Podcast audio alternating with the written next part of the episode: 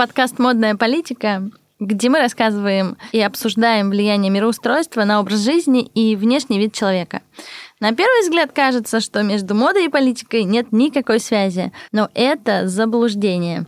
Сегодня, как и всегда, это заблуждение будет развеивать с нами Лебедева Ольга Спартаковна, член Союза художников России, чудесный преподаватель истории костюма, имиджмейкер и всесторонне развитый человек энциклопедических знаний. Мы сегодня говорим о 17 веке, мы говорим сегодня о Франции, мы говорим сегодня о появлении роскоши во Франции.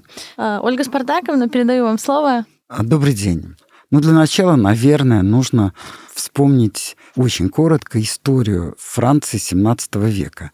Она, конечно, впрямую вытекает из XVI и из ужасного события в XVI веке, а именно в Варфоломеевской ночи, которая была вдохновлена Екатериной Медичи, королевой на ту пору Франции. И в это время приглашенный с юга Франции будущий король Генрих IV, протестант, потому что юг Франции весь был протестантским, он приехал жениться на известной вам по многим фильмам на королеве Марго. Тогда она была не королевой, естественно, а принцессой. И он приехал на ней жениться. Практически он попал в плен.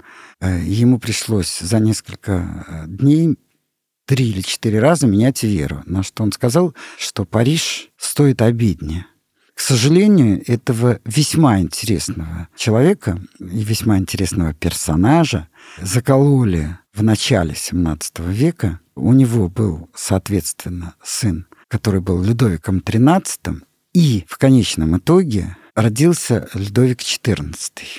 Людовик XIV, у него было достаточно, ну, для короля, как тяжелое детство, потому что воевала фронта, воевала не против короля, а против кардинала Мазарини, которого сменил кардинала Ришелье. Король, о ужас, несколько, будущий король, несколько дней провел на соломе, и все сторонники короля стали носить солому на шляпах и везде. Но вот эта э, ситуация очень отразилась на всем, скажем так, психотипе Людовика XIV. И поэтому, когда он пришел к власти, а он пришел к власти достаточно юным, причем надо сказать, что Мазарини, наблюдая то, как ему нравятся женщины, и он извините за прямоту, подкладывал своих племянниц в объятия Людовика XIV, потому что надеялся на то, что он как можно меньше будет заниматься политикой и вообще государством. Но Людовик XIV очень быстро справился со всеми этими трудностями и, надо сказать, железной рукой правил все то время, что он жил. Это был удивительный двор. И надо сказать, что можно о нем сказать невероятно приятные вещи, а можно сказать ужасающие, потому что 17 век как и 18 но 18 особенно, но и 17 тоже был не самый аккуратный век на свете. А как вы знаете, Людовик XIV, который называет себя королем солнца, почему? Потому что он в балете изображал солнце, и так э, и получилось, что он стал королем солнца. И когда-то он сказал, что государство — это я. И он был совершенно прав, потому что он так себя вел, что так оно и было — но я должна сказать, что когда-то есть подозрение, что он начал лысеть. И именно потому, что он начал лысеть, он ввел парики. И эти парики, я бы сказала, что если бы он не лысел, то надо было бы его обрить для того, чтобы он придумал парик. Потому что этот парик так слился с роскошной одеждой этого времени, что трудно себе представить, что было бы, если бы этих париков роскошных, удивительных, с так называемым высоким тупеем, то есть если пробор есть и высоко поднятые волосы. И это было замечательно. А поскольку все хотели быть молодыми, то подсознательно условились, что парики будут белыми в конце концов, и все будут как бы все будут седыми, и потому все будут молодыми. Ну, надо сказать, что в эти времена количество муки, которую сыпали на голову, было таково, и также употребляли как пудру, было таково, что говорят, что муки даже не хватало.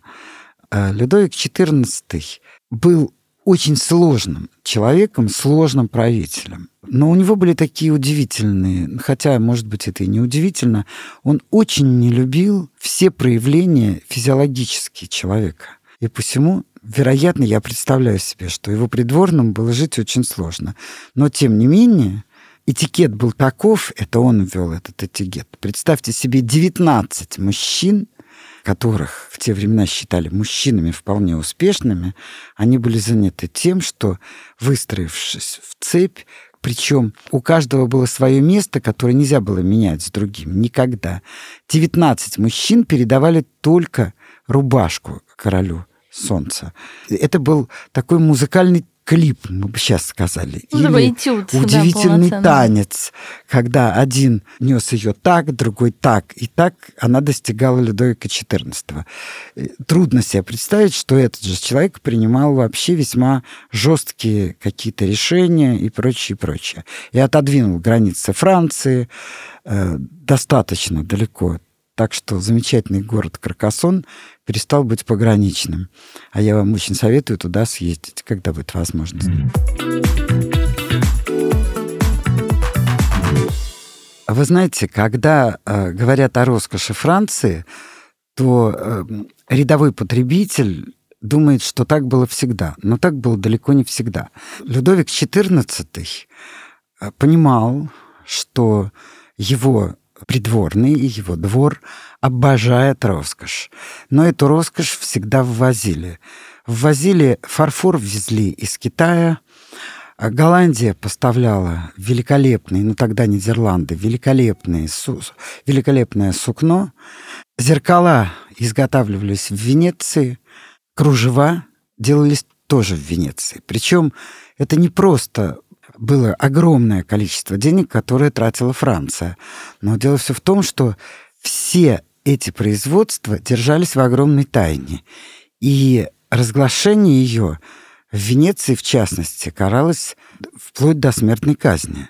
Но министр, ну, назовем его министром экономики, Кольбер, великий французский деятель, он решил, что так дальше продолжаться не может, что не может Франция такие колоссальные деньги терпеть, когда эти колоссальные деньги убывают из Франции для того, чтобы сделать роскошными чужие дворы.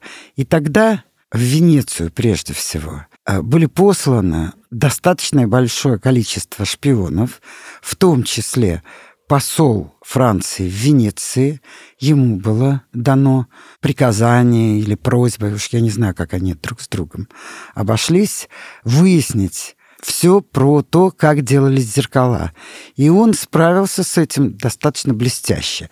И в конце концов французы вывезли пообещав великолепные, огромные, потрясающие льготы и условия, вплоть до того, что человек становился абсолютно свободным и достойным гражданином без налогов и массу других преференций. И были, скажем честным языком, соворованы несколько человек, которые обязались э, сделать во Франции зеркала. Причем сначала они во Франции скрывали то, как они это делали. Но одного, конечно, венецианские шпионы отравили, что стало грустным, но тем не менее. Потом выяснилось, что они пытаются скрыть свои технологии, то есть мы вам будем делать, но технологии не передадим.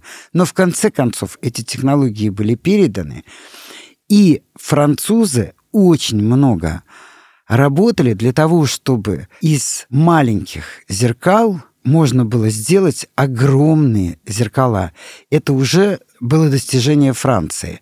В Версале придумали просто делать из зеркал картины в окантовке и таким образом делать огромные пространства зеркал. Поскольку 17 век и 18 были такими веками отчасти игрунами, и зеркала в этом помогали, они меняли объемы, люди любили в них смотреться и прочее, и прочее, то это была невероятно важная роскошь или предмет роскоши, который шел потом уже на экспорт. Таким же образом были практически сворованы кружевницы, 10 человек, и перевезены из Италии с острова Бурана, где была развита всегда кружевная индустрия, они были перевезены во Францию, и Франция начала делать кружева, в том числе знаменитые алансонские кружева. Таким образом, через практически век от изготовления роскоши Франция пришла к экспорту роскоши. С Нидерландами, с Голландией была другая история.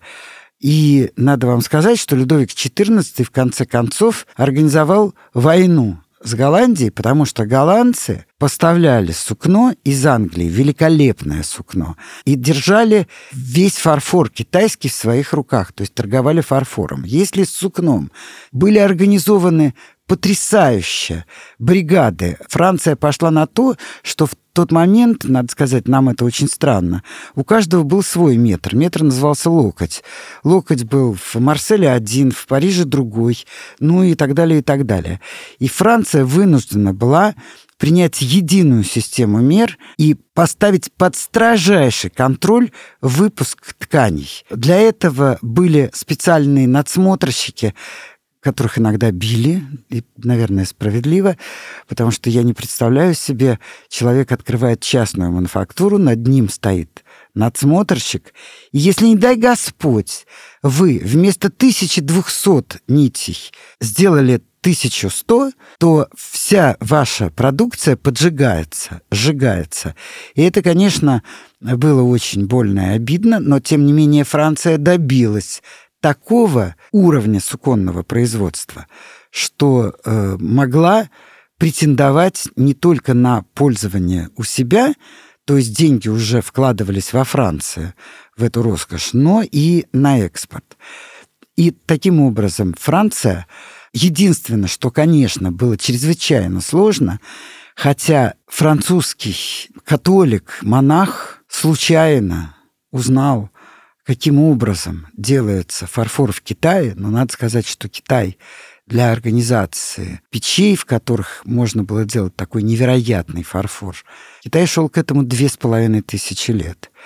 Но французы в конечном итоге нашли каолин и сделали сербский фарфор, который ничуть не уступал германскому фарфору, немецкому. И в конце концов, по несколько, может быть, иным качеством не уступал китайскому. Таким образом, именно во времена Людовика XIV Франция стала не только делать предметы роскоши, но и продавать их. И в конечном итоге это получило такую известность, что все мы убеждены, что роскошь всегда поставлялась из Франции. Но это было только в XVII веке, и да здравствует министр Кульбер. Я должна сказать, что очень многое, что тогда было произведено во Франции, ушло, скажем так, если не в народ, конечно, не в народ, но ушло в мировое использование. И более того, даже сегодня очень многое из того, что мы носим, было придумано тогда.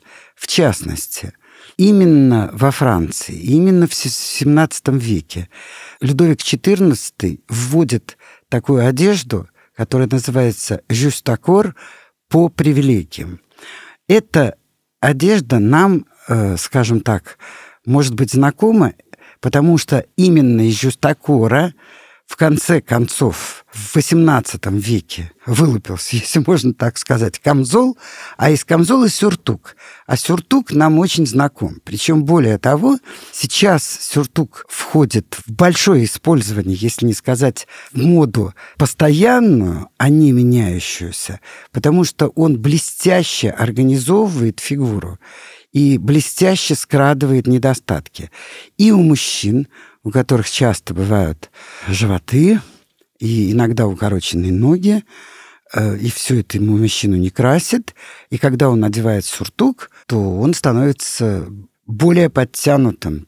Тем более в сюртуке, в хорошем сюртуке выдерживается еще и вертикальная линия обязательно. Ну и женщины просто, они иногда не знают, что они носят сюртуки, но в конце концов именно их они носят. И все это началось именно с жестокора, невероятно украшенного, скажем так, э, платья или одежды, под которой всегда носили жилет под названием Веста, и, как вы знаете, если вы идете по зарубежным магазинам, то любой пиджак называется Вест. Таким образом, Веста, которую надевали под жестокур, породила вот э, понятие и пиджака, и жилета. И это абсолютно используется сегодня. Очень интересным был ли так называемый ботин.